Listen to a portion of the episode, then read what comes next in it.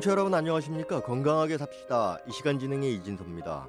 매일 정해진 일정한 시간에 수면을 취하고 나면요. 다음날 몸도 마음도 가뿐함을 느끼게 됩니다. 그런데요, 이렇게 간단한 사실을 잘 알면서도 밤잠을 잘 이루지 못하고 뒤척이는 분이 있는데요. 오늘은 숙면과 건강에 대해서 동의사 강윤 선생님의 도움 말씀 듣겠습니다. 선생님 안녕하세요.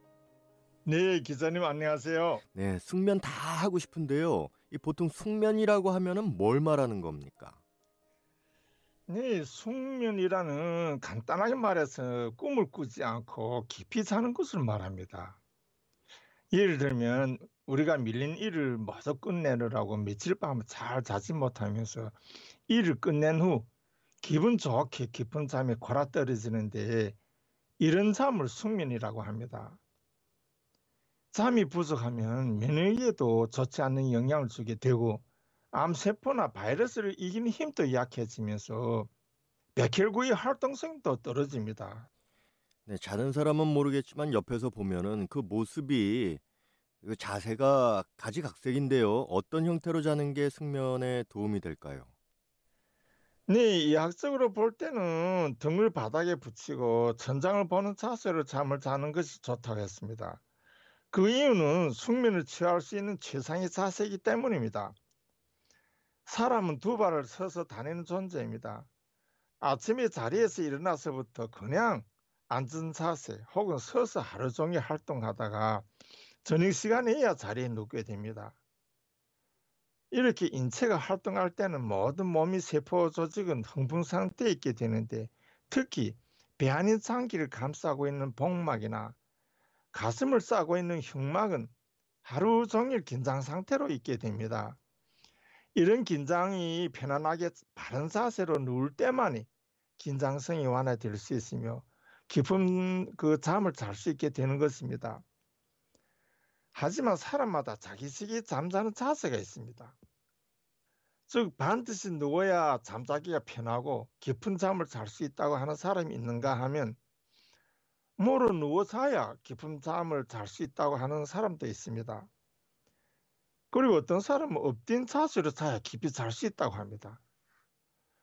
남자는 대체로 반드시 자거나 모로 누워 자는 편이고 여성과 어린이는 엎드려서 즉 배를 방바닥에 붙이고 자는 편향이 많습니다.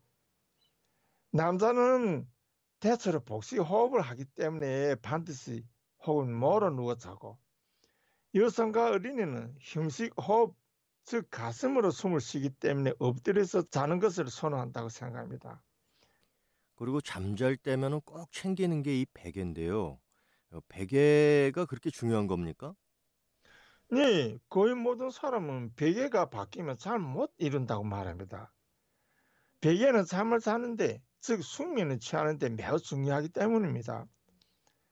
의학적으로 보면 베개는 자기 취향에 따라 높고 낮음을 정하고 딱딱하고 부드러움을 정하게 되지만 숙면에 도움이 되는 베개는 그리 딱딱하지 않고 북신하면서도 부드러운 느낌을 줘야 한다고 합니다. 베개의 높음과 낮음은 사람의 체격에 따라 또 어깨와 목 사이 길이에 따라 정해집니다. 그러나 이것도 개체의 취향에 따라 다르겠지만 어찌 되었든지 자신의 선호에 따라 가장 편안하게 잠에 들수 있는 것을 선택하는 것이 좋다고 생각합니다. 네, 잠자리에 들기 전에는 이제 잠옷으로 옷도 갈아입고요. 물 같은 것도 옆에 챙겨놓고 하는데 이 온도도 적당해야지 잠자는데 도움이 되겠죠? 네, 그렇습니다. 방안 온도는 숙면을 취하는데 매우 중요합니다. 추운 데서 자고 나면 몸이 개운치 않고 찌뿌둥함을 느낍니다. 그리고 너무 그 더운 방에서 잠을 자도 깊은 잠을 잘 수 없습니다. 그것은 방 안 온도가 높으면 공기가 건조해지면서 기도가 쉽게 마르기 때문입니다. 또 온도가 높으면 혈액순환이 빨리 진행되면서 숙면을 취할 수 없게 됩니다. 이런 원인으로 더운 방에서 자는 사람은 이불을 차내고 태질을 많이 하게 됩니다. 이렇게 자면서 몸을 많이 움직인다는 것은 숙면을 방해하는 요인으로 되는 것입니다. 때문에 잠을 잘 때는 방안 온도와 습도도 중요하지만 덮고 자는 이불도 매우 중요하다고 할 수 있습니다.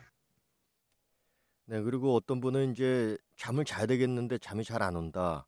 그래서 머리맡에 양파를 두면은 쉽게 잠을 이룬다는 말을 듣고 또 그렇게 하는 분이 있는데 맞습니까?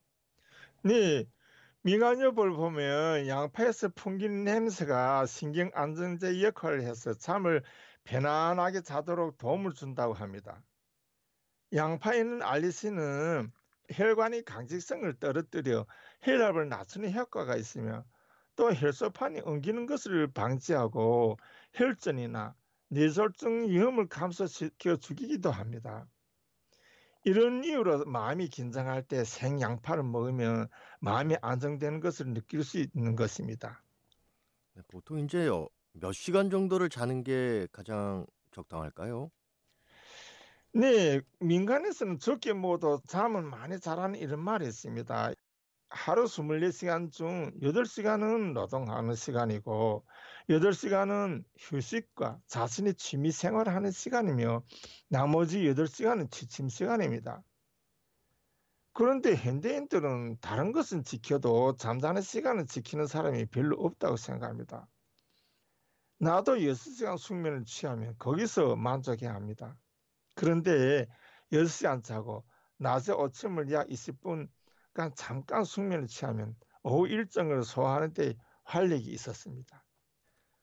잠을 그푹 잤다고 생각하는데도 피곤한 분이 있거든요. 이런 분 대부분 보면은 이제 코를 심하게 고는 분인데 이 코골이가 다음날 그 피곤하게 하는 그 요인이 되는 겁니까? 네, 그렇습니다. 그 이유는 잠을 깊이 자지 못하기 때문입니다. 코 고는 사람을 관찰해 보면 코를 골때 기대서 코를 곤다고 말하면 코를 골지 않습니다. 그러다가 얼마쯤 지나서 다시 코를 곱니다. 잠은 자면서도 귀 신경은 열려 있는 것을 알 수 있습니다. 이렇게 곁에서 하는 말을 다 들으면서 잔다는 것은 깊은 잠인 숙면 아니죠. 그런데 더 문제로 되는 것은 무호흡증입니다. 어떤 사람은 코를 골다가 둘심 날심도 없이 잠잠히 있는 것을 볼 수 있습니다. 수면 무호흡증이란 말 그대로 잠중에 숨을 쉬지 않는 상태를 말합니다. 한동안 숨이 막혀 있다가 한계점에 도달하면 후 하고 긴 숨을 몰았습니다. 이렇게 10초 이상 숨을 쉬지 않는 횟수가 시간당 5번 이상이면 심각한 수면 무호흡증이라고 할 수 있습니다. 이런 상황이면 곁에 있는 사람은 잠을 자지 못하고 놀라서 그를 깨우게 되지요. 코를 골면 코를 고는 사람도 숙면에 취할 수 없을 뿐만 아니라 옆 사람이 수면까지 방해합니다. 그리고 무호흡증은 심혈관 질환, 뇌졸중까지 발전하는 가능성이 높다고 알려져 있습니다. 그리고 고혈압 환자 중 80%가 수면 무호흡증을 앓고 있다는 결과도 있습니다. 하지만 또 하나의 큰 문제는 성인뿐만 아니라 소아에게도 많이 발병한다는 것입니다. 잠을 힘들게 자면 성장이 느려지고 집중력과 인지 능력도 떨어지게 되면서 어린이 성장에 큰 영향을 주기 때문에 빨리 치료하는 것이 매우 중요합니다. 네, 선생님 말대로 치료를 해야 될 텐데요. 방법은 어떤 것이 있을까요? 네, 코골이 치료는 민간요법이 가능합니다. 코를 고는 사람은 보통 베개를 높게 펴고 반듯하게 누워서 자는 것을 볼 수 있습니다. 이런 경우는 모로 누워 자거나 낮은 베개를 베면 코를 잘 골지 않는 것을 볼 수 있습니다. 높은 베개를 베면 목이 앞으로 꺾이면서 후두와 기도 사이가 좁아지면서 코를 골게 되기 때문입니다. 그러니 코 고는 사람은 베개를 낮게 하고 잠은 모로 누워서 자는 것을 권해드립니다. 네, 이제는 마칠 시간이 됐는데요. 숙면과 건강 정리를 좀 해주십시오. 네, 어떤 의사는 많이 자기보다는 일찍 자는 것이 좋다고 합니다. 일찍 자고 일찍 일어나면 하루 숙면 시간이 8시간 못 뛰어도 사업하는 데와 노동하는 데 그리고 건강에는 큰 지장이 없다고 합니다. 불규칙적인 생활은 사람의 몸을 병들게 할 뿐만 아니라 건강에도 영향을 미치게 됩니다. 인간이 이 세상에 태어나서 밤에는 자고 낮에는 일하는 것은 규칙적인 생활 방식입니다. 이런 규칙적인 생활 리듬을 어기거나 위반하면서 수면 시간을 지키지 않고 생활하면 반드시 몸에 여러 가지 질병이 발병하게 된다는 것을 명심해야 하겠습니다. 다음 시간에는 건강을 해치는 스트레스라는 내용으로 말씀드리겠습니다. 네, 선생님 오늘 말씀 감사합니다. 네, 감사합니다. 여러분, 안녕히 계십시오. 건강하게 삽시다. 오늘은 숙명과 건강이라는 내용으로 전해드렸습니다. 지금까지 도움 말씀에는 동의사 강유 선생님, 진행하는 저 이진섭입니다. 고맙습니다.